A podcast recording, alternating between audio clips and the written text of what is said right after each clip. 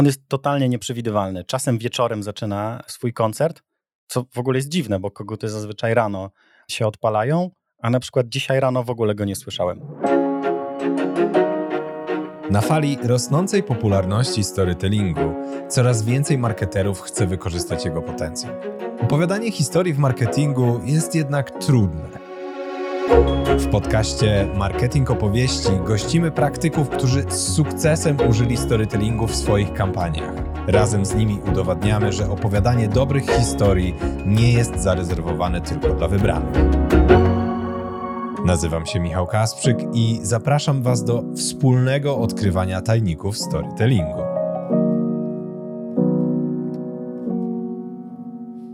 Mam jedną taką historię. Ona ma już trochę lat, bo jest z 1968 roku i mówi o skoku wzwyż. Bo generalnie skok wzwyż w tamtych latach był bardzo nudny. Każdy walczył ze sobą i poprawiali swoje rekordy o dosłownie milimetr, a jak ktoś przebił rekord o centymetr, to było naprawdę wow. No i wtedy pojawił się Dick Fosbury, który miał 21 lat i wszyscy go zignorowali. On przyjechał z jakiegoś Portland, czyli to jest taka amerykańska Bydgoszcz i nagle zgarnął medal i pobił rekord świata. I rekord wcześniej miał 218 cm, a on pobił nie o jeden, tylko o 6 cm i zmienił historię całej dyscypliny. Jak to zrobił? No skacząc tyłem. Kilkadziesiąt lat później w Polsce pewien młody mężczyzna postanowił, że zrobi to samo w marketingu. Tworząc kreatywne kampanie mikronarracyjne, wysłał iPhone'a w kosmos, przekierował ruch z internetu do telegazety i z powrotem oraz stanął naprzeciw dyskryminacji osób leworęcznych, wykorzystując Pornhub. Gdyby tego było mało, w zeszłym roku przyczynił się do pierwszej na świecie sprzedaży uczucia w wersji cyfrowej. O historii miłości za milion złotych. I nie tylko. Opowie Jakub Biel. Cześć Kuba. Cześć, bardzo mi miło. To zabawne swoją drogą, bo bardzo często jak y, jestem zapowiadany, czy to w podcastach, czy w innych miejscach, to to jest tak przedstawiane, jakby ten Pornhub plus miłość, plus jeszcze czasem Tadeusz Drozda, to by była jedna historia. Na szczęście nie. To to by było trochę dziwne, ale, ale w sumie intrygujące, niestety, muszę to powiedzieć. To prawda, tylko nie wiem, czy ludzie chcieliby za to płacić. Chyba, chyba nie, chyba jednak nie. Ale, ale, ale myślę, że miałoby szansę się roznieść też wiralowo. To prawda.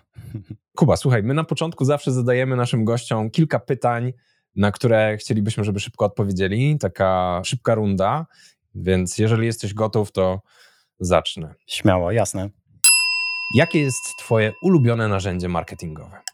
Często pytający się dziwią, jak odpowiadam, bo robię jakieś tam śmieszne i kreatywne reklamy.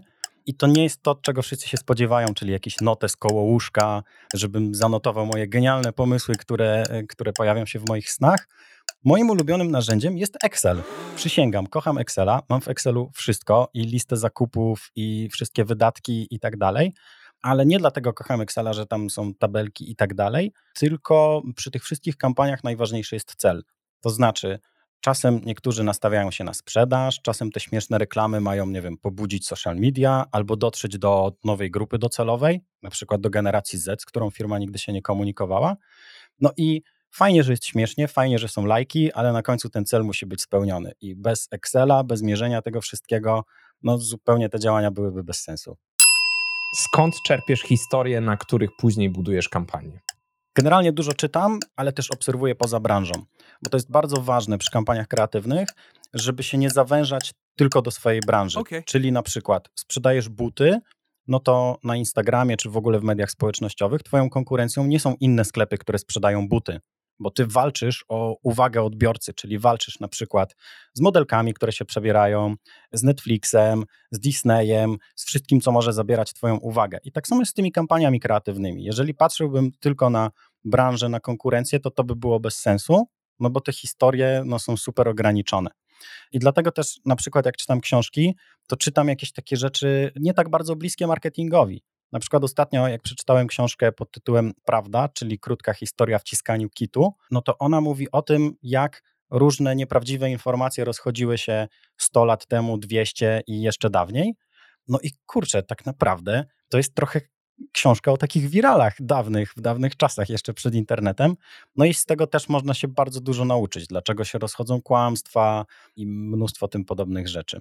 Też przeczytałem bardzo fajną książkę, która nazywa się Mózg obrednie i ona e, ma takie twierdzenie, że ta kreatywność bierze się między innymi z pamięci skojarzeniowej. I co to znaczy? Że im więcej masz różnych doświadczeń, tym więcej w twoim mózgu utoruje się takich różnych dróg. I w momencie, kiedy szukasz pomysłu, to ty wykorzystujesz te ścieżki, które już powstały.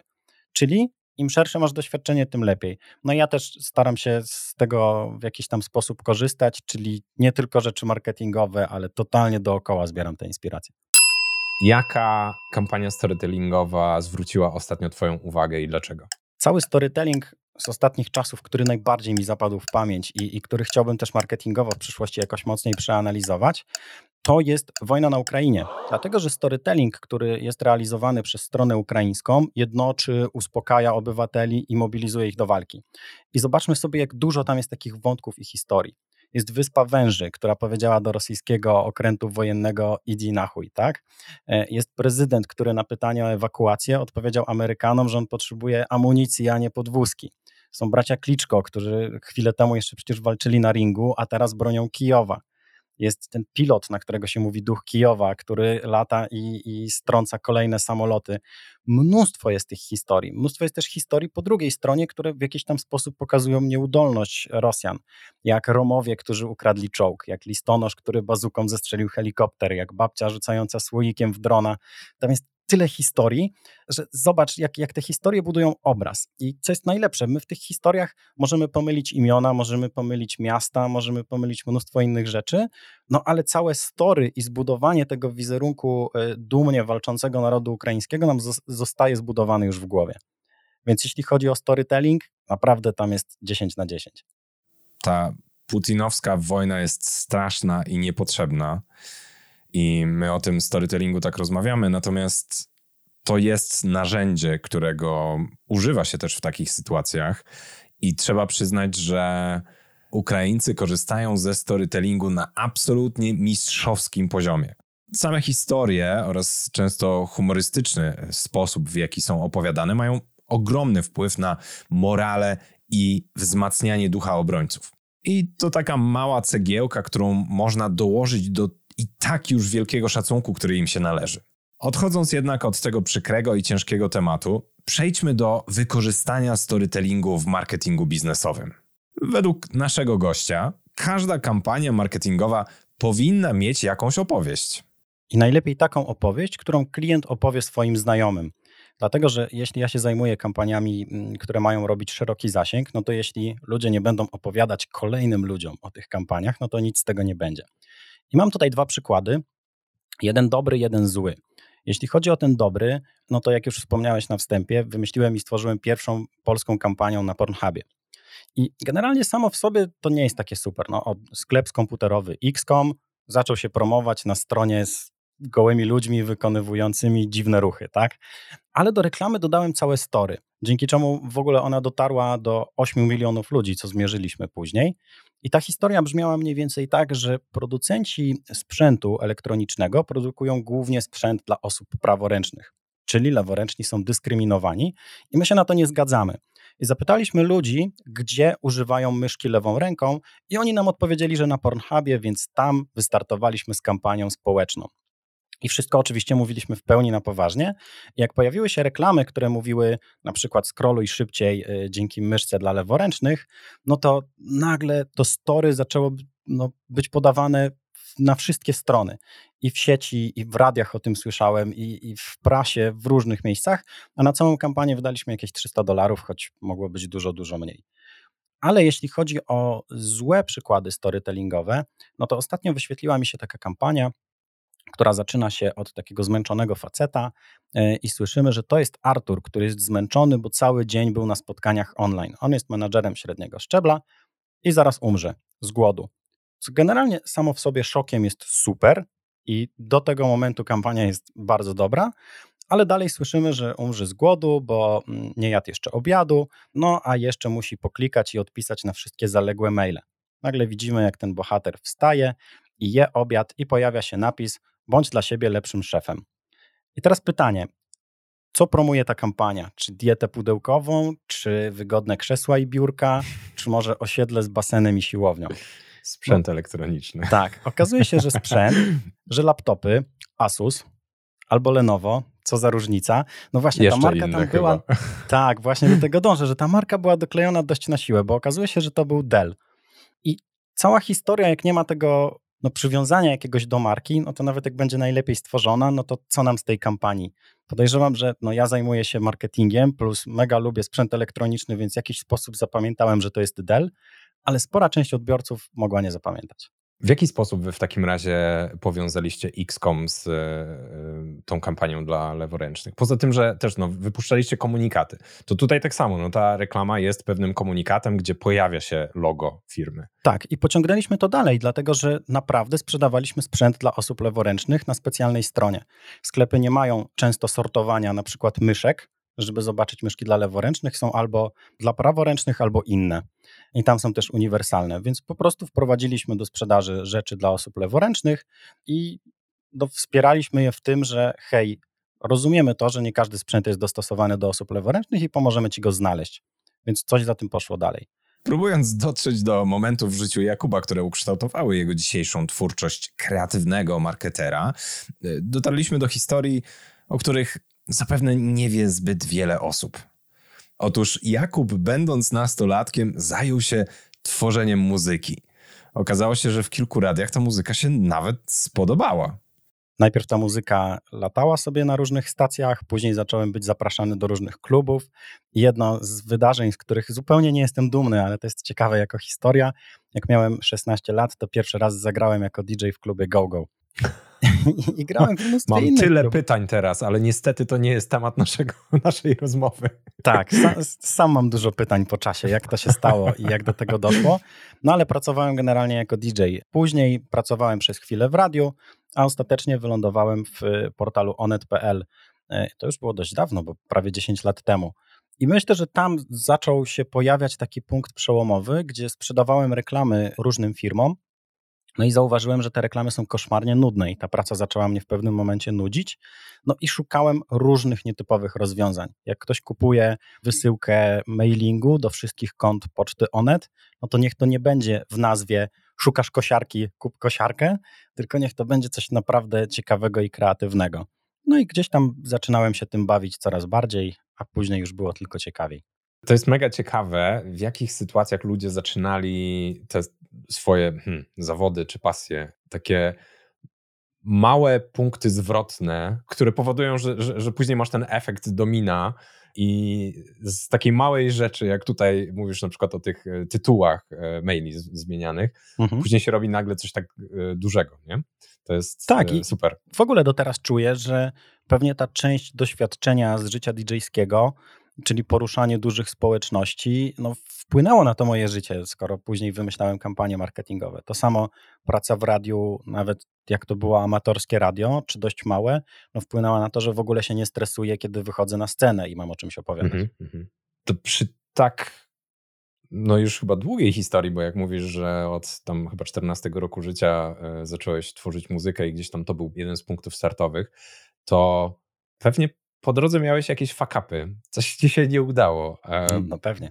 A, a, może skupiając się już na części bardziej biznesowej, bo pomijając te aspekty muzyczne, które fakapy, które ci się przydarzyły, uformowały cię najbardziej i, i, i co to właściwie było?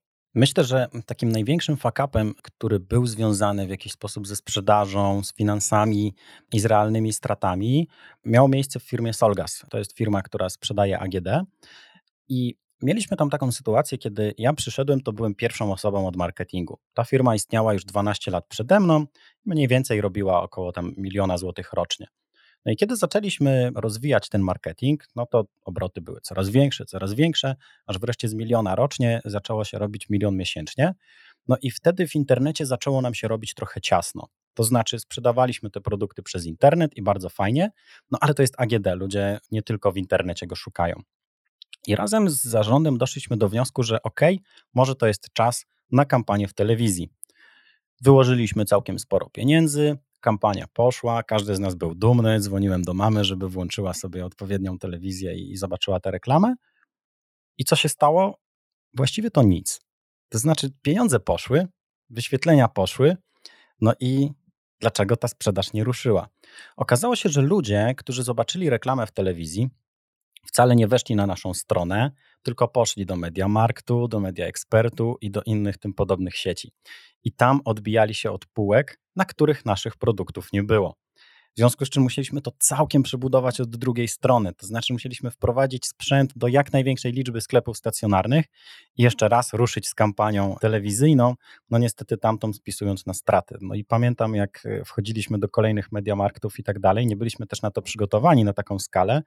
No to sam dźwigałem jakieś kuchenki i piekarniki w sklepach Koszalinie, Nowym Sączu i Tarnowie i montowałem je na tych wystawkach, więc było mega zabawnie. Zwłaszcza, że no, posturę mam, jaką mam. Raczej nie wyglądam na kogoś, kto wrzuci piekarnik na plecy i go zaniesie. No właśnie zacząłem sobie wyobrażać, jak mogło to wyglądać i mogło być ciekawie w sumie. Tak, ale było dużo, dużo bardzo ciekawych przygód, zwłaszcza w tych sklepach, nie tyle we wschodniej Polsce, co w daleko wschodniej Polsce, gdzie, no wiadomo, o relacje ze sklepami też trzeba dbać. E, no i też trzeba było, nie wiem, wypić trochę wódki i tak o, dalej. Proszę bardzo. Ale coś czuję, że tam też jest dużo historii, które mógłbyś opowiedzieć, tylko chyba trzymasz je dla siebie, bo jeszcze nie słyszałem w żadnym przemówieniu. Nie, nie. To jest jedna, jedna z tych historii, które dołączają do tamtych z życia DJ-skiego. Takie się raczej opowiada na afterparty.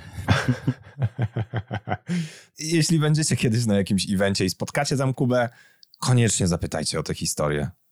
A propos eventów, y, podczas swojej prelekcji na I Love Marketing, czyli no, największej w Polsce konferencji marketingowej, Kuba opowiadał o wykorzystaniu w wiralowych kampaniach narzędzia mikronarracji. A że w Polsce pojęcie mikronarracji jest jeszcze mało znane, chciałem go trochę o ten temat dopytać. Najlepiej, jak mogę to wytłumaczyć, to że memy uczą nas historii w mikronarracji. To znaczy, w jednym obrazku ukryty ogromny przekaz, ładunek emocjonalny i historia, która może spowodować, że pokażę mema mojej mamie i ona go nie zrozumie, bo nie ma całego backgroundu internetowego, całego kontekstu, który musi złapać. Przy rzeczach takich prostszych, które pojawiają się w internecie i które pokazywałem chociażby na swoich prezentacjach, no to jak widzisz kota z delikatnie przypalonym tyłkiem, a obok stoi kominek w domu, no to nie musisz tłumaczyć wszystkiego, co się wydarzyło. I każdy się wtedy uśmiecha, no bo wiemy, co tam się stało.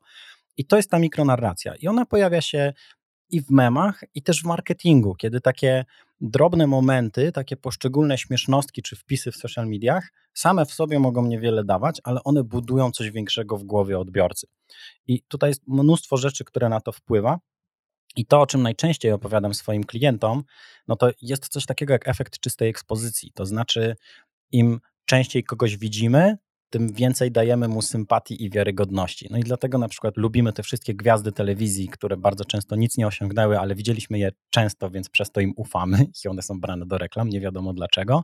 Podobnie jest z Coca-Colą. I Generalnie wydaje się, że to nie ma żadnego sensownego powodu. Dlaczego? No, widzimy kogoś częściej i go lubimy, ale zbadał to taki naukowiec Robert Zając, który pokazywał chociażby chińskie znaki i później pytał studentów z całego zbioru różnych chińskich znaków, które wydają im się bardziej prawdziwe. I oni pokazywali te, które gdzieś wcześniej zobaczyli pomiędzy prezentacjami. Nawet jeżeli nie, niekoniecznie były prawdziwe? E, nie, okazało się, że wszystkie były prawdziwe, Aha. tylko te, które oni już poznali wcześniej, nawet na slajdzie, który tego nie do końca dotyczył, już się kodował w ich głowie. Zobaczyłem go kilka razy, ok, ufam mu bardziej.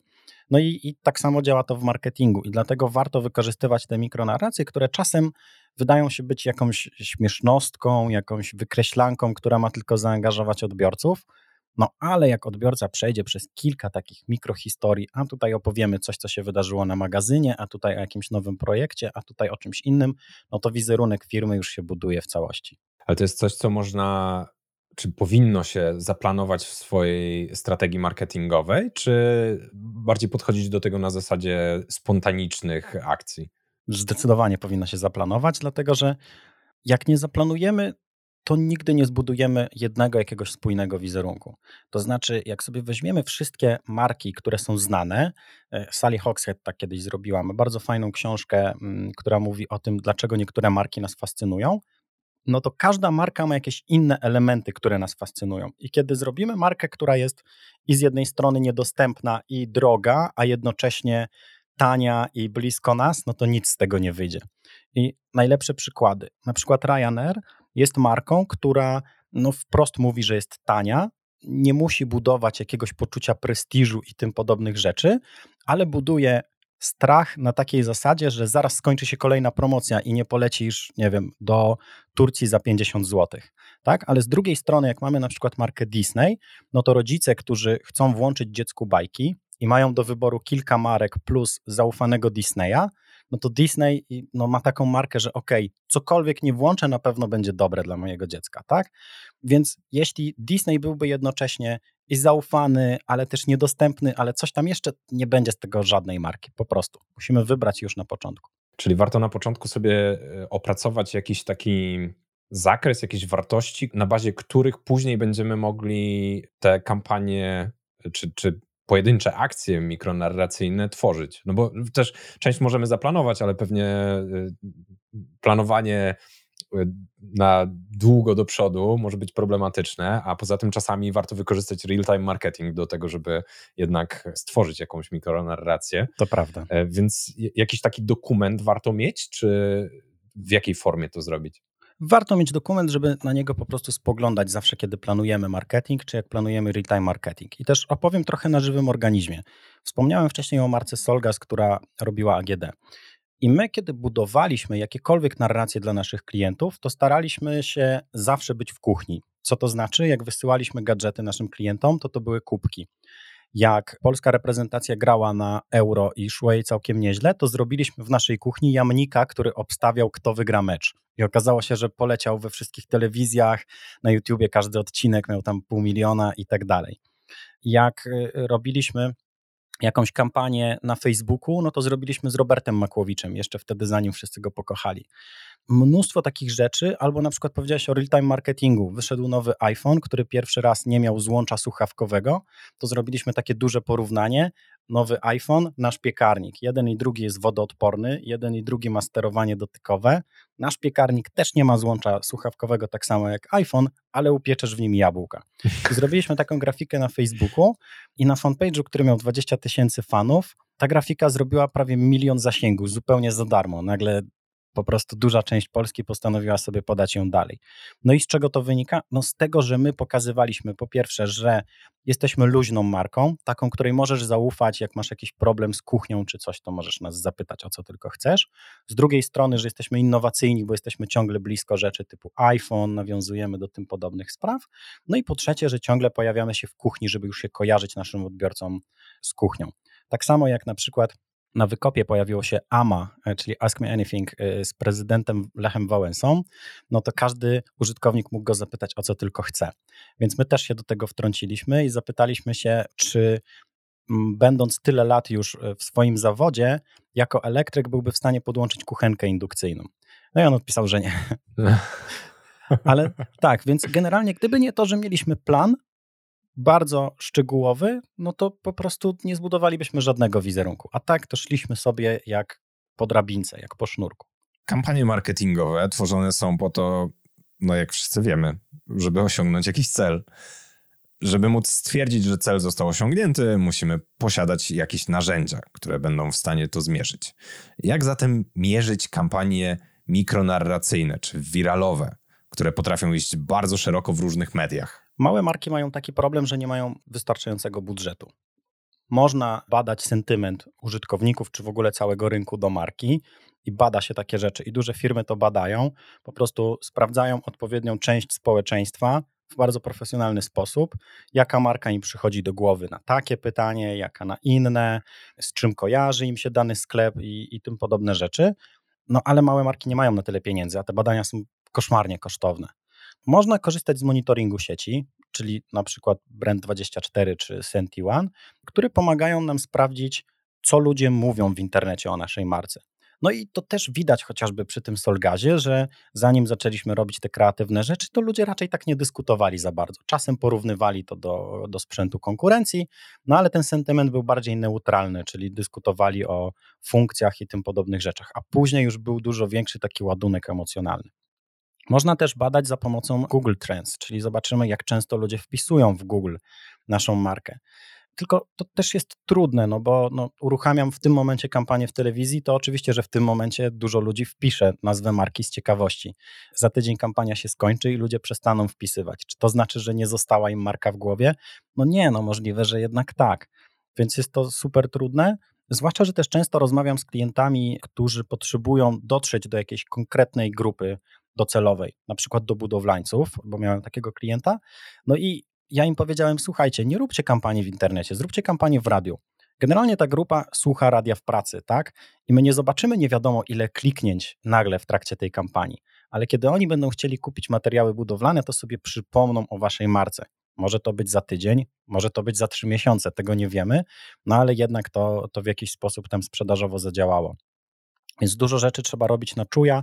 To jest kwestia wyznaczenia sobie, co konkretnie jest celem. Na przykład, jak e, też u jednego klienta celem e, była liczba telefonów, bo oni wiedzieli, że nie wejścia na stronę. U nich grupą docelową są seniorzy. Musi być telefon, musi być opiekun, który go poprowadzi krok po kroku. No to zrobiliśmy kampanię w Fact TV, w Teletygodniu i w różnych dodatkach telewizyjnych, chociażby do Super Expressu. I w każdym daliśmy inny numer telefonu. One i tak prowadziły na jedną infolinię, ale były przez VoIP e, różnymi numerami. No i dzięki temu widzieliśmy, ile razy musi się pojawić publikacja, w którym miejscu jest najwięcej telefonów, w którym najmniej. Ciekawostka, przy tamtym konkretnym kliencie najlepiej zadziałał Fact TV, ale w momencie, kiedy jedna reklama pojawiała się przez trzy tygodnie z rzędu. Za pierwszym razem było mało telefonów, za drugim było najwięcej, za trzecim już był delikatny spadek, a jakbyśmy wyświetlili reklamę, znaczy wydrukowali jeszcze czwarty raz, bo też to testowaliśmy, no to już wtedy ten spadek telefonów był dość znaczny. Mhm, czyli zadziałało to, że oni znali już tę markę, tak jak z tymi znaczkami chińskimi. To prawda. Że znali, więc y, zaufali i byli w stanie zadzwonić faktycznie i się czegoś dowiedzieć. Tak. tak. Mhm. I żeby zaoszczędzić też, bo no oczywiście, jak to ja szukam zawsze jakieś tam mm, przycięcia na kosztach, e, chciałem zrobić coś, co spowoduje, że będziemy mogli wyświetlać dwie reklamy, a nie trzy przez trzy tygodnie z rzędu w tych gazetach. I zrobiłem tak, że wypuściliśmy serię reklam, które miały taki znaczek e, z nożyczkami i z przerywaną linią, że wytnij tę reklamę i daj znajomemu, który w tym momencie remontuje kuchnię. O. I wiesz lub nie, ale ci seniorzy naprawdę wycinali te reklamy i nosili do swoich wnuczków. O proszę. I, I, po prostu już po pewnym czasie wypuściliśmy taką kampanię, która no, składała się z czterech różnych elementów i oni tydzień w tydzień czekali, aż się pojawi ten kolejny element, wycinali, dawali tej osobie. Ostatecznie tam zniżka to było jakieś 50 zł przy sprzęcie za 2000, chyba że kupujesz z piekarnikiem to za 4, ale jednak robili to i po prostu wbijali sobie do głowy tę markę. Te, jak zmierzyliście to, że oni wycinali te reklamy? ludzie zaczęli nam przysyłać maile, że po prostu mama mi to przyniosła, albo że podobno macie taką akcję, ale nie mogę znaleźć nigdzie informacji na Facebooku, wyjaśnijcie mi to. Mieliśmy takich wiadomości, kurczę, no, chyba z 40 albo z 50, które naprawdę poszły bardzo mocno. No super, to są takie z jednej strony oczekiwane efekty, no bo skoro dajecie te nożyczki, żeby ludzie wycinali, no to jest to oczekiwane, ale z drugiej czy to się rzeczywiście wydarzy. I jak już się dzieje, to jest takie, o, fajnie, nie? Tak, to prawda. No, ale też dużo, dużo takich testów powoduje na przykład nic. Bo było też tak, że testowaliśmy, wow, zróbmy jeszcze bardziej świecącą reklamę, jeszcze bardziej na początku gazety albo coś takiego i nic się nie zmieniało. Więc to jest kwestia notowania za każdym razem, dobra, było tyle telefonów, tyle zamówień. Bo też była taka sprawa, że mm, znaleźliśmy jeszcze jedną gazetę. Nie chcę też mówić jaką, żeby nie mówić, że mają złą gru grupę, która ich czyta i tak dalej. Ale tam już byli tacy dużo bardziej seniorowaci seniorzy. nie umiem tego powiedzieć w jakiś sposób, żeby ich nie obrazić, ale było mnóstwo telefonów na naszą infolinię, ale telefonów bardzo upierdliwych, które bardziej chyba polegały na zabiciu czasu niż na, na sprzedaży. I też e, wtedy sobie uświadomiłem, że kurczę, mierzenie samych, samej liczby telefonów to jest nie wszystko, no bo może być dużo telefonów, ale nie ma dużo zakupów. I wtedy też zaczęliśmy mierzyć, które telefony przynoszą zakupy, co powodowało, że no, ludzie obsługujący telefony musieli to notować, no ale ostatecznie wybieraliśmy i tak wtedy najlepsze gazety.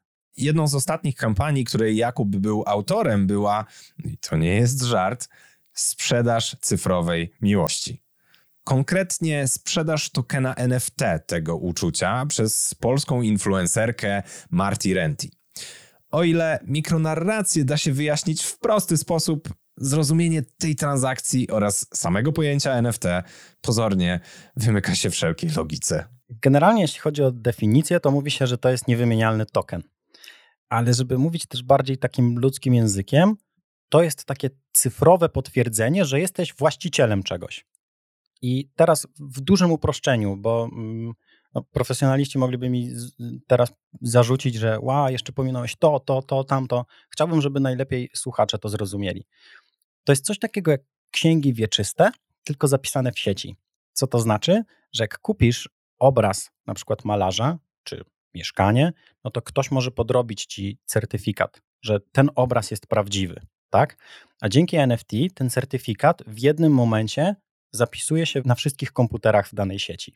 Czyli nie da się czegoś oszukać ani podrobić, bo albo ty masz ten certyfikat i wszyscy to mają zapisane na swoich komputerach, mhm albo ty nie masz tego certyfikatu i też wszyscy to mają zapisane. Czyli jak go podrobisz, to podrobisz tylko u ciebie, nie możesz podrobić u wszystkich innych. Oczywiście to jest bardzo duże uproszczenie, ale najlepiej to tłumaczy, o co, o co w tym chodzi. No i teraz, dlaczego ludzie tyle za to płacą? Szczerze mówiąc, nie wiem. To znaczy, no, jest to jakaś gorączka złota, jest to jakaś nowa moda. Mhm. Kiedyś też była taka sytuacja, że ludzie, e, że no, upadł rynek tulipanów, bo ludzie przeszacowali i inwestowali w tę bańkę. Tutaj bańki chyba jeszcze nie ma, bo, bo nie ma tak dużo ludzi napędzonych w to jedno miejsce. I ten rynek się trochę uspokaja, cywilizuje, może to jest lepsze określenie. Ale no, jest bardzo ciekawy i bardzo przyszłościowy. Zresztą zaraz jak jeszcze opowiem więcej, to, to słuchacze się dowiedzą. No to może zacznijmy od tego w ogóle, jak zaczęła się ta historia, czy jak zaczęło się tworzenie tej całej kampanii. Czy dostałeś nagle telefon, że hej, chcę sprzedać swoją cyfrową miłość, weź mi pomóż, czy coś, coś innego się wydarzyło? Opowiedz mi. Na szczęście było całkiem przeciwnie. To znaczy, przyszła do mnie firma Fanadice. To jest taka platforma, która u siebie sprzedawała zdjęcia i nagrania influencerów, które nie są dostępne w sieci. Czyli na przykład jesteś czymś wielkim fanem, ten ktoś nagrał teledysk, chcesz zobaczyć jak wyglądał backstage, kupujesz dostęp do wideo z backstage'u. Po prostu. Przyszli do mnie i powiedzieli: Jakub, wypromuj nam tą platformę. Mhm. Po prostu, nie wiem, tak jak ostatnio Home.pl do mnie też przyszło i powiedzieli: po prostu wypromuj nam ten konkretny element i oni chcieli wypromować tę konkretną platformę. No ja wymyślałem różne szalone rzeczy, mniej lub bardziej i jednego dnia spotkałem się z Kacprem Kapsą, z którym też kilka kampanii już ciekawych w życiu zrobiłem. I razem zastanawialiśmy się nad tym, ok, co możemy zrobić, żeby ludzie zapamiętali, że chodzi o platformę. No to tak, no to musimy sprzedać tam coś niemożliwego do otrzymania w normalnej sprzedaży spotkanie z jakimś influencerem albo gwiazdą? No nie do końca, no bo trafi się ktoś dziwny, y, ktoś niebezpieczny i co z tym zrobimy?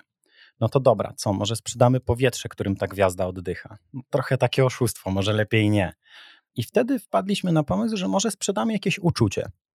No dobra, brzmi to ciekawie. I teraz sprawdziliśmy dane, które uczucia mają największy ładunek, które nas najbardziej grzeją. Mhm. No okazuje się, że na pierwszym miejscu jest nienawiść, no ale kurczę, nie sprzedamy hejtu do kogoś w internecie, bo co, ktoś zapłaci, żeby influencer go zwyzywał? No, pewnie znajdą się osoby, które to lubią, no, ale no, myślę, że to nie byłaby dobra kampania. Mhm. No i postawiliśmy na drugą stronę tej wagi, czyli na miłość. No i wtedy zaczęliśmy szukać influencerki, która do tego pasuje.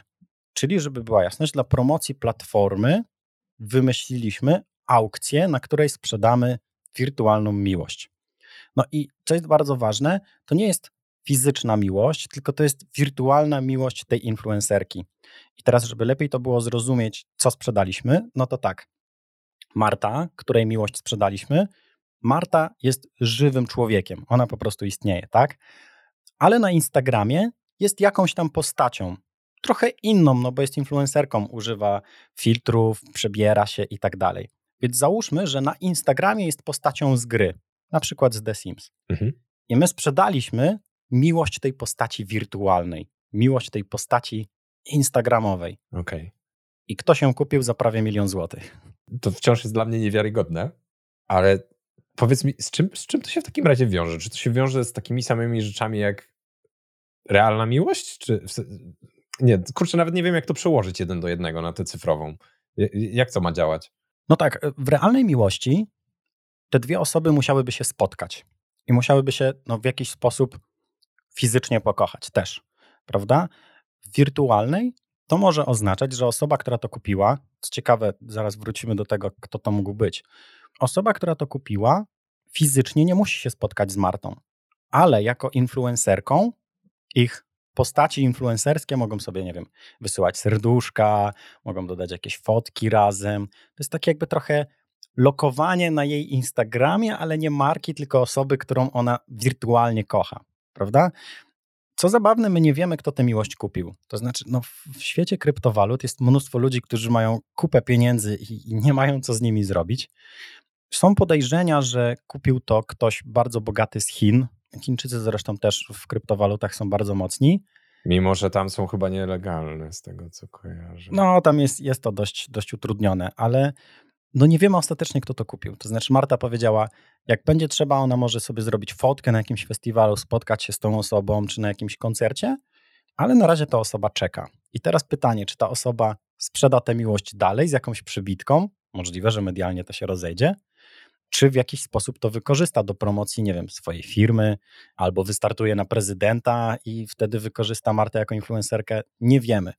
Wiemy, że w blockchainie jest zapisana ta transakcja, że do niej doszło, widzimy przepływ pieniędzy i przepływ tego tokena i widzimy ten token, ale no, nie wiemy kto to. Mamy numer portfela, to wszystko. To ciekawe, nie? No, aż to, to, jest kolejna historia w ramach tego, którą można by było śledzić. Kto kupił tę miłość? Ale mnie interesuje jeszcze jedna rzecz. Jak przekonaliście Martę do tego, żeby zdecydowała się na sprzedaż tego wirtualnego uczucia? Czy w ogóle trzeba było ją przekonywać? Nie mogę też wszystkiego opowiadać, bo niektóre rzeczy są tam wewnętrzne, ale Marta jest dość szaloną osobą.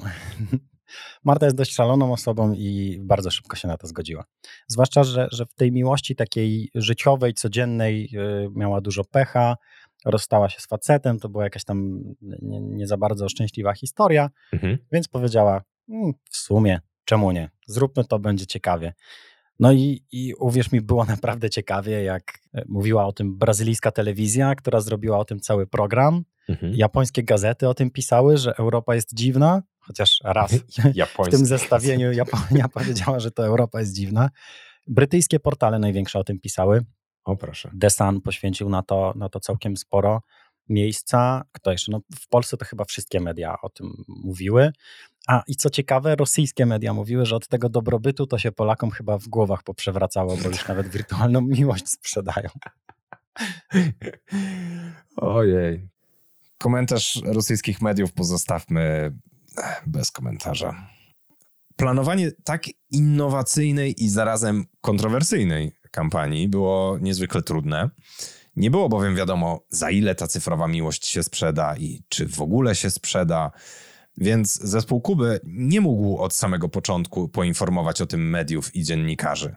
To, że ktoś sprzedał miłość za milion jest ciekawe, ale to, że ktoś ją wystawił, no takie sobie. Więc zaplanowaliśmy całą kampanię na przykład przez influencerów, którzy podawali dalej, że taka aukcja się pojawiła. Całym wyzwaniem było zrobienie też zdjęć. Zdjęcia, które zrobiliśmy, wyglądały tak, że Marta trzymała przed sobą szklane pudełko i w tym pudełku było coś, co wygląda trochę pomiędzy dymem papierosowym, a takim chuchnięciem na zimne szkło. Wiesz, takie delikatnie zaparowane pudełko, co też miało w jakiś sposób pokazać, że ta miłość jest już w pudełku i ona naprawdę istnieje a wszystkie pozostałe elementy kampanii no, były zaplanowane dość podobnie jak przy premierze jakiegoś produktu. To znaczy, no, były zaplanowane reklamy, były zaplanowane newslettery do, do, do ludzi związanych z kryptowalutami i tym podobnymi rzeczami. No, najwięcej się działo dopiero w momencie, kiedy doszło do tej transakcji, kiedy ta tajemnicza osoba kupiła miłość. No, wtedy moim zadaniem było poinformować nagle wszystkich dziennikarzy. Najczęstsze pytanie było: Jakub, ale poważnie? ale jak to? No i, i, i, tutaj musiałem dużo, e, dużo tłumaczyć. Oczywiście media super się zachowały, bo bardzo rzeczowo podeszły do tematu. Sporo mediów zaczęło tłumaczyć, o co chodzi w tym rynku i czym są te wszystkie tokeny. No i wtedy nagle, y, głównie dzięki, dzięki Stefanowi, który też pomagał y, przy tym projekcie, wszystko wylało się na zewnątrz, poza Polskę. I wtedy to już było tornado. Po prostu w ciągu kilkunastu godzin napisano o tym w kilkudziesięciu krajach. Ja nie nadążałem po prostu zapisywać sobie linków do tych artykułów, które się pojawiały po kolei. I media zareagowały bardziej pozytywnie, czy pojawiły się jakieś komentarze, że to jest temat zbyt kontrowersyjny? Znaczy, z jednej strony mm, japońskie media pisały, że w Europie to się poprzewracało, ale czy ktoś podszedł do tego na zasadzie, że to jest w ogóle głupie, albo jeszcze jakoś inaczej, bardziej negatywnie? Tak, z dwóch stron. Po pierwsze, redakcja, jeśli dobrze pamiętam, Spider's Web powiedziała, że to jest sprzedanie czegoś, co nie do końca istnieje. I oni obudzili mnóstwo wątpliwości, jak to jest, z czego to wynika, czy, czy to jest etyczne, sprzedaż czegoś takiego. I faktycznie było bardzo dużo mediów, które też podeszły do tego w podobny sposób, czyli nie hura, optymizm i tak dalej. Media plotkarskie podeszły do tego bardzo pozytywnie, bo no, Polka była w czymś pierwsza na świecie. Zresztą Marta też cały czas marzy o tym, żeby być w encyklopediach kiedyś, jak będzie się pisało o tym, czym jest NFT. Ale na przykład dziennikarka jednego bardzo dużego portalu ze Stanów Zjednoczonych nie puściła artykułu, ale powiedziała nam: Słuchajcie, może w Europie tego nie czujecie, ale w Stanach ruch pod tytułem MeToo jest tak mocny, że ja nie mogę zrobić o tym artykułu, bo was rozszarpią. No kurczę, sprzedaż miłości przez influencerkę, no trochę tak brzmi jak sprzedaż usług seksualnych, prawda? I, I faktycznie oni nie publikowali nic na ten temat. Tak jakby temat nie istniał, powiedziała, że, że radzi nam no, zmienić cały przekaz. Na szczęście tego nie zrobiliśmy i poza nimi no, w Stanach też inni napisali o tym. Ale inni napisali w Stanach normalnie, w sensie tak jak e, media europejskie, czy podeszli do tego jak do kontrowersji właśnie? Nie, bardziej jak do ciekawostki. Nie wiem też dlaczego, ale w Stanach media napisały nie, że to jest influencerka albo instagramerka, tylko że tiktokerka. Widocznie albo wtedy TikTok był bardziej na fali, albo to, że TikTokerka sprzedała miłość, brzmi młodziej, a przez to bardziej kontrowersyjnie. Tak mi się wydaje, prawda? Jak, jak powiesz influencerka, to myślisz sobie o dziewczynie, nie wiem, 25-30. Jak powiesz TikTokerka, to myślisz sobie 15-20, więc tym bardziej cię to oburza, że sprzedała miłość no właśnie. jakąś. To już, więc, jeszcze większa kontrowersja się więc, z tym y, y, To jest pierwszy raz, kiedy o tym myślę, dlaczego oni pisali o TikTokerce, ale myślę, że to jest ta droga. A czy wy byliście przygotowani na takie różne ścieżki, w sensie, że tam ktoś podłapie to i, i będzie negatywnie o tym pisał? Bo wiem, że przy okazji tej kampanii na Pornhubie, jaką realizowałeś, to zastanawialiście się nad różnymi strategiami i tym, że na przykład ludzie mogą was oskarżyć o to, że promujecie pornografię wśród młodzieży. Tak, to prawda. A czy, a czy tutaj zastanawialiście się nad różnymi drogami, w które to może iść? Czy mieliście bardziej przekonanie, że pójdzie w jedną jakąś konkretną? Nie, jak, jak zawsze przy takich kontrowersyjnych kampaniach mieliśmy scenariusze kryzysowe. Podobnie jak przy Pornhubie. Miałem rozpisane 20 scenariuszy i co jeśli? Jeśli stanie się to i to, no to mamy gotowiec przygotowany wcześniej z przemyślanymi odpowiedziami. I tam w takim dokumencie masz rozpisane na przykład, kiedy wypowiada się osoba, której jest postawiony jakiś zarzut, kiedy wypowiada się rzecznik prasowy, kiedy wypowiada się ktoś inny. I tam, przez to, że na spokojnie przed kampanią mieliśmy dużo czasu, żeby przygotować daną wypowiedź, to ona jest już tak dopracowana na wszystkich poziomach, że nie ma tam, że będzie jakieś niedopowiedzenie albo palniemy coś głupiego. Gdybyśmy nie mieli takich scenariuszy kryzysowych, no to w momencie, kiedy ktoś się zacznie czepiać, moglibyśmy popełnić mnóstwo błędów przez pośpiech, przez stres, przez to, że nie wiem, nie odpowiadasz dziennikarzowi, bo pięć innych dzwoni w tym momencie. No i byłoby to bardzo, bardzo trudne. Tutaj byliśmy na to po prostu przygotowani. A ile z tych scenariuszy musieliście wykorzystać? Tu na szczęście niedużo. Nie, nie. Było, było mnóstwo sytuacji innych. Często zresztą z firmami przygotowuję takie rzeczy, które mm, przygotowują firmę na najcięższe scenariusze i na najbardziej prawdopodobne. Co to znaczy? Jak firma jest sklepem internetowym, no to prędzej czy później może się zdarzyć, że na przykład droga paczka będzie zniszczona i to nie będzie wina kuriera i musisz coś zrobić.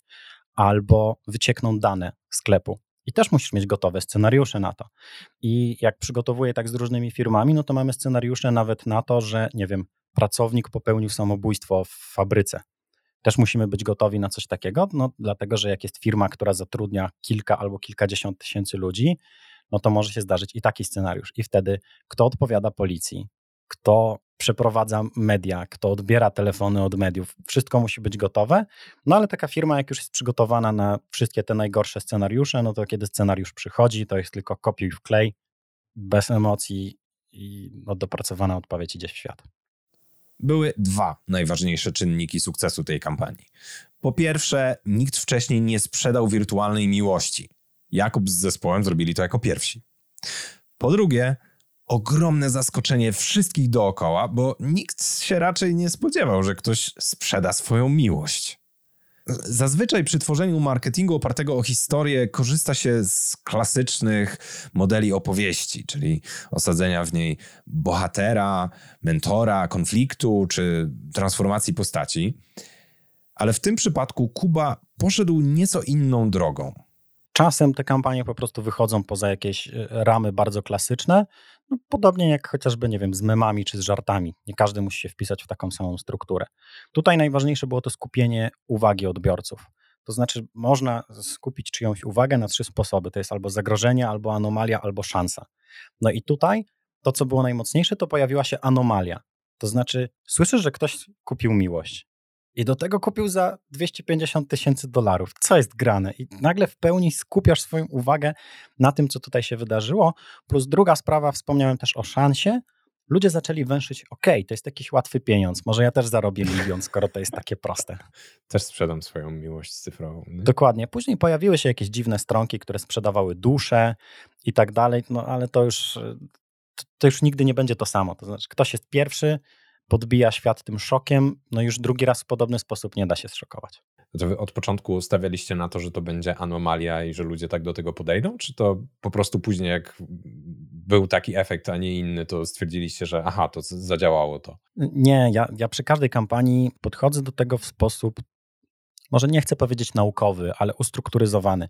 Te kampanie bardzo często są śmieszne, są zabawne, są wiralowe, ale gdzieś pod tym wszystkim, pod y, no, tym, co widzimy z zewnątrz, jest to wszystko poukładane. Zresztą możesz usłyszeć, co chwilę opowiadam tu o jakimś badaniu, tu o jakiejś książce, tu o jakimś innym wydarzeniu. Po prostu to wszystko jest poskładane z konkretnych puzli. Gdyby to była śmieszna historia z pieskiem po to, żeby było dużo lajków, no to jasne, że mogłaby być, no ale co z tego? Tak samo jak z tym jamnikiem, prawda, o którym wspomniałem, że on obstawiał mecze.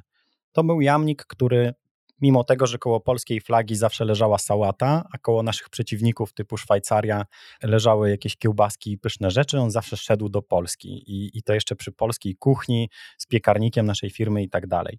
Więc tym bardziej utrwalaliśmy no, wśród naszych odbiorców, że to jest polska firma, ten jamnik był sympatyczny, to wszystko było poukładane. I tak samo jest z tymi kolejnymi kampaniami. Wszystko mamy dokładnie ułożone. Oczywiście zdarzały się jakieś tam memy, które przypadkowo rozeszły się za bardzo, ale już po tylu latach no, widzę jakieś tam prawidłowości i je wykorzystuję dalej. To jeżeli ktoś miałby przeczytać jakąś jedną książkę, ja wiem, że tego na pewno jest mnóstwo i żeby dojść do twojego poziomu wiedzy, to nawet trzeba by było pewnie pół internetu przeczytać, ale jakąś jedną książkę, którą byś mógł polecić która przybliży ludzi do e, tworzenia tego typu kampanii. Słuchacze nie uwierzą, że się na to nie umawialiśmy, ale naprawdę się nie umawialiśmy. Jestem w połowie pisania mojej książki, która wyjdzie w tym roku. naprawdę, naprawdę y, już, już rozmawiam z wydawnictwami, w międzyczasie porządkuję swoją wiedzę i ta książka za niedługo się pojawi. Miała się pojawić pod koniec zeszłego roku, no ale za dużo kampanii sobie zrzuciłem na głowę, zwłaszcza koło Black Friday dla moich klientów i się nie wyrabiałem. Teraz już piszę, dlatego że postanowiłem jeszcze raz przeczytać te wszystkie książki, zebrać wszystkie notatki, których mam naprawdę nie, no, ogrom i ustrukturyzować wiedzę. I ja teraz jestem na etapie układania sobie tego wszystkiego, dzielenia odpowiedniego.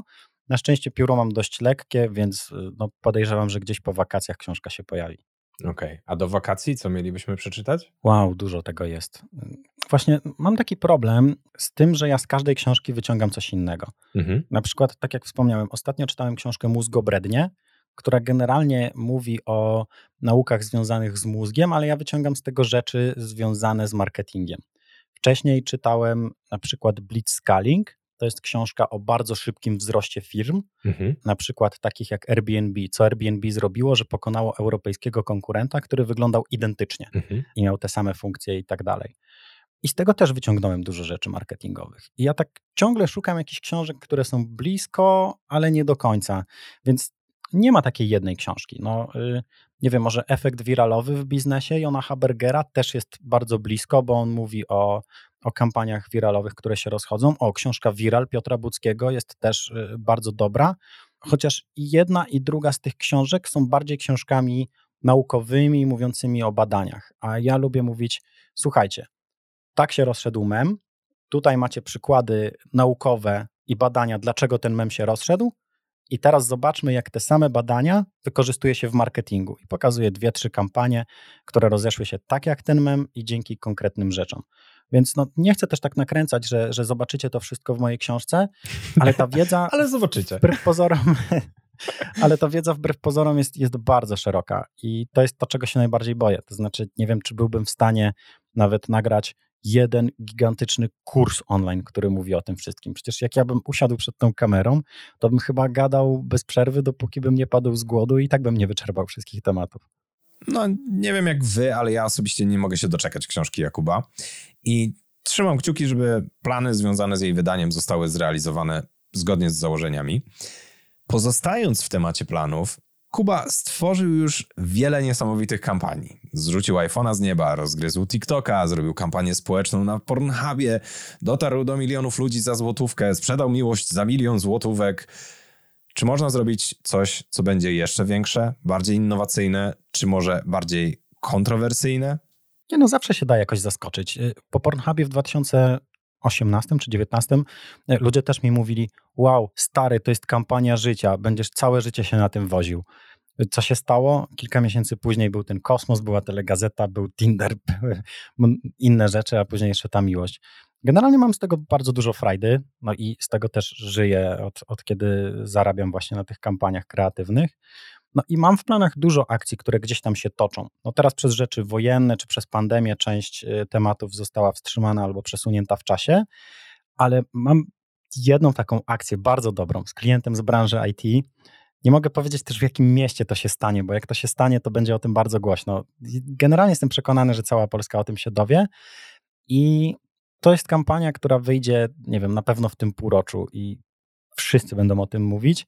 Już nie mogę się doczekać. W ogóle nawet nie wiesz, jak bardzo gryzę się teraz w język, żeby, żeby za dużo nie powiedzieć. Znam to uczucie. Tak, ale no, mam, mamy w planach, ta jedna to będzie po prostu petarda. No poza tym ciągle piszę scenariusze do, do reklam, chociażby telewizyjnych i też one się pojawiają na bieżąco z tego, co widzę. No tylko też nie o każdej mogę powiedzieć, bo no, tak to czasem działa.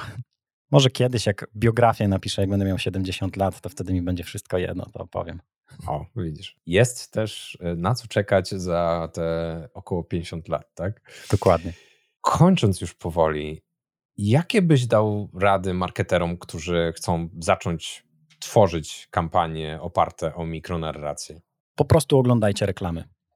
To znaczy, no ja na przykład tam na Facebooka codziennie, jak sobie wpiszecie Jakub Biel, no to tam wrzucam reklamy i, i tych reklam kreatywnych jest mnóstwo, ale po oglądaniu reklam podświadomie czujesz, co jest dobre, a co nie. Wydaje mi się, że Jonach Berger mówił o tym w swojej książce, albo, albo w książce Przyczepne historie, to jest jeszcze inna książka, było, było o tym dużo.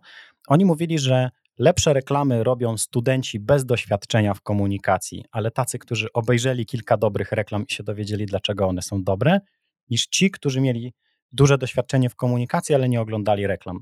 Dlaczego? No to jest też spore uproszczenie.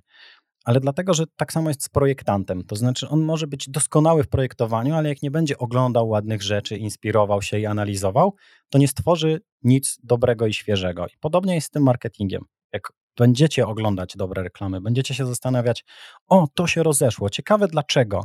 Trochę o tym podyskutujecie z kimś, albo po prostu przeprowadzicie sobie to ćwiczenie w głowie, to to naprawdę pomoże. No a poza tym, naprawdę czytanie wszystkiego, co jest dookoła. Nie musicie oglądać tylko Facebooka swojej konkurencji, czytanie wszystkiego dookoła. Ja czytam nawet, nie wiem, biografię youtuberów, żeby zobaczyć, co się stało, że oni się wspięli na szczyt. No i później, jak to samo stosujesz w swoich kampaniach marketingowych, to okazuje się, że te zasady są bardzo zbliżone. To są bardzo dobre rady, dziękuję. Cieszę się. Na sam koniec, jak każdy gość naszego podcastu, taki Kuba został wywołany do tablicy, aby zmierzyć się z zadaniem kreatywnym. Ciebie, drogi słuchaczu, droga słuchaczko, zachęcam też do odpowiedzi na to pytanie. A brzmi ono tak. Cofnijmy się w czasie. SpaceX rozbija swoje rakiety kosmiczne jedna po drugiej. PR firmy leci na web, na szyję. Inwestorzy się wycofują, ludzie przestają wierzyć. Przychodzi do ciebie Elon Musk i mówi: Kuba, help me. Zrób coś, cokolwiek, co poprawi wizerunek mojej firmy. Co robisz? Na miejscu Ilona Maska zrobiłbym tak. Od tego momentu na każdej rakiecie, która ma potencjał, że się rozsypie, dodawałbym mały napis Made in China, mm, co w jakiś sposób by pokazywało, że to w żaden sposób nie jest jego wina, tylko to jest wina tego drugiego imperium, które no, składa dużo elektroniki i różnych rzeczy, no i wina jest niestety po ich stronie. Nie wiem, czy to by pomogło, bo oczywiście łatwo można sobie żartować z tak poważnej rzeczy jak rakiety latające, które się rozpadają, ale może w jakiś sposób przeniosłoby to środek ciężkości. Kto wie, do niedawna jeszcze całkiem inaczej się traktowało chiński sprzęt i może tym sposobem Elon Musk wróciłby do tych e, strasznych czasów. Ale założę się, że można by było później to wykorzystywać jako e, jakieś działanie real-time marketingowe dla innych marek, bo to myślę, że ma duży też potencjał do tego. To na pewno. Myślę, że no, cały internet by oszalał. Zresztą Elon Musk jest dobry w tym szaleństwie internetowym. E, do teraz uważam, że jak miał premierę nowej Tesli, w której w trakcie premiery było widać, jak ktoś miał rzucić kamieniem w kuloodporną szybę, czy tam nawet metalową kulką, i się okazało, że te szyby pękały. Jest to funkcja, która, czy cecha, która w żaden sposób nie wpłynęła na wartość samochodu, no bo kto potrzebuje pancernych szyb? Zresztą jak pękły, ale się nie rozsypały, no to też nie ma w tym nic złego. A jednak cały internet nagle oszalał na tym punkcie i cały świat, no dosłownie cały świat pokazywał, że Elon Musk miał mieć jakiś super samochód, a tutaj jednak te szyby pękają. I on jest dobry w takich rzeczach. On ciągle wrzuca jakieś tym podobne sprawy. Widziałem teraz mnóstwo memów, że y, ludzie mają nadzieję, że wrzuci coś na Twittera dotyczące polskiego złotego, no bo wtedy inwestorzy oszaleją i zaczną kupować y, i złoty się wzmocni. No, co by się przydało? Zresztą już nieraz się zdarzało, jak mówił o Dogecoinie, mhm. czyli o tej śmieszkowej, memowej walucie. Wystarczyło, że dodał jednego tweeta i nagle jej wartość wystrzelała dosłownie w kosmos. Tak, tak. Sam na tym kilka razy zyskałem, raz o, straciłem i tak bardzo. się to żyje w tym kryptoświecie. ja jestem z kolei ciekaw, y, jak się ma ten samochód wystrzelony w kosmos, gdzie on teraz jest. Właśnie. O, no to teraz nie zasnę, dopóki tego nie sprawdzę. W ogóle to jest straszne. Ja czasem tak mam, że jak usłyszę jakiś temat, na przykład, nie wiem, ktoś mi powie, czy długość Nilu y, zmieściłaby się dwa razy w Amazonce, ja po prostu no, nie dam rady zasnąć, dopóki nie sprawdzę tego w Wikipedii i grzebię po tym internecie i sprawdzam takie rzeczy. Więc teraz y, mamy taką pewność, że zanim zasnę na 100% sprawdzę, gdzie jest ten samochód. Czekaj, czekaj, to czy długość Nilu zmieściłaby się w Amazonce? Nie wiem, przed chwilą to wymyśliłem i teraz już mam dwie rzeczy, które muszę znaleźć. Najgorzej. Więc jak się nie wyśpię, to przez ciebie. Ale nasi słuchacze też mają coś do sprawdzenia, bo nie damy im odpowiedzi na te pytania. Ale myślę, że to jest dobry moment, żeby skończyć. Więc y, Kuba, bardzo Ci dziękuję za tę rozmowę i za cały ogrom wiedzy, który nam tutaj przekazałeś. Nie mogę się doczekać następnych akcji, które zorganizujesz i Twojej książki. Do usłyszenia, do zobaczenia następnym razem. Do usłyszenia i mam nadzieję, że słuchacze zapamiętają coś więcej niż ta ostatnia ciekawostka. Sprawdziłem, pingwiny mają kolana.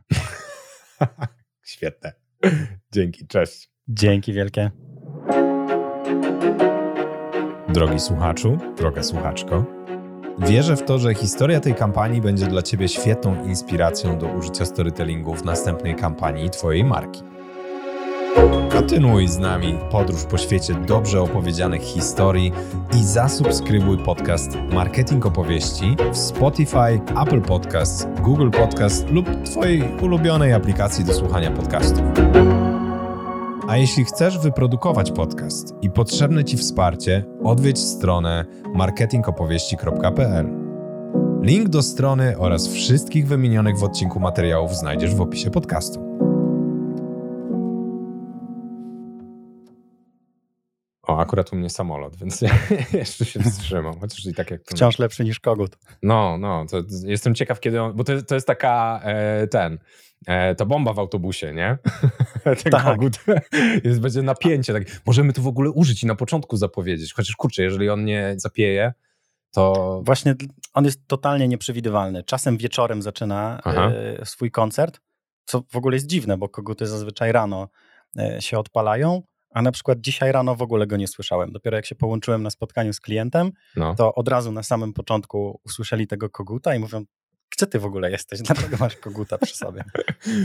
Ale to właśnie na tym, na, na, tym by to polegało, żebyśmy y, to napięcie zbudowali. A kogutę możemy później podłożyć, tak czy siak, wiesz, to, to nie ma problemu. Gdzieś tam w tle jakiś... Magia radia. No właśnie.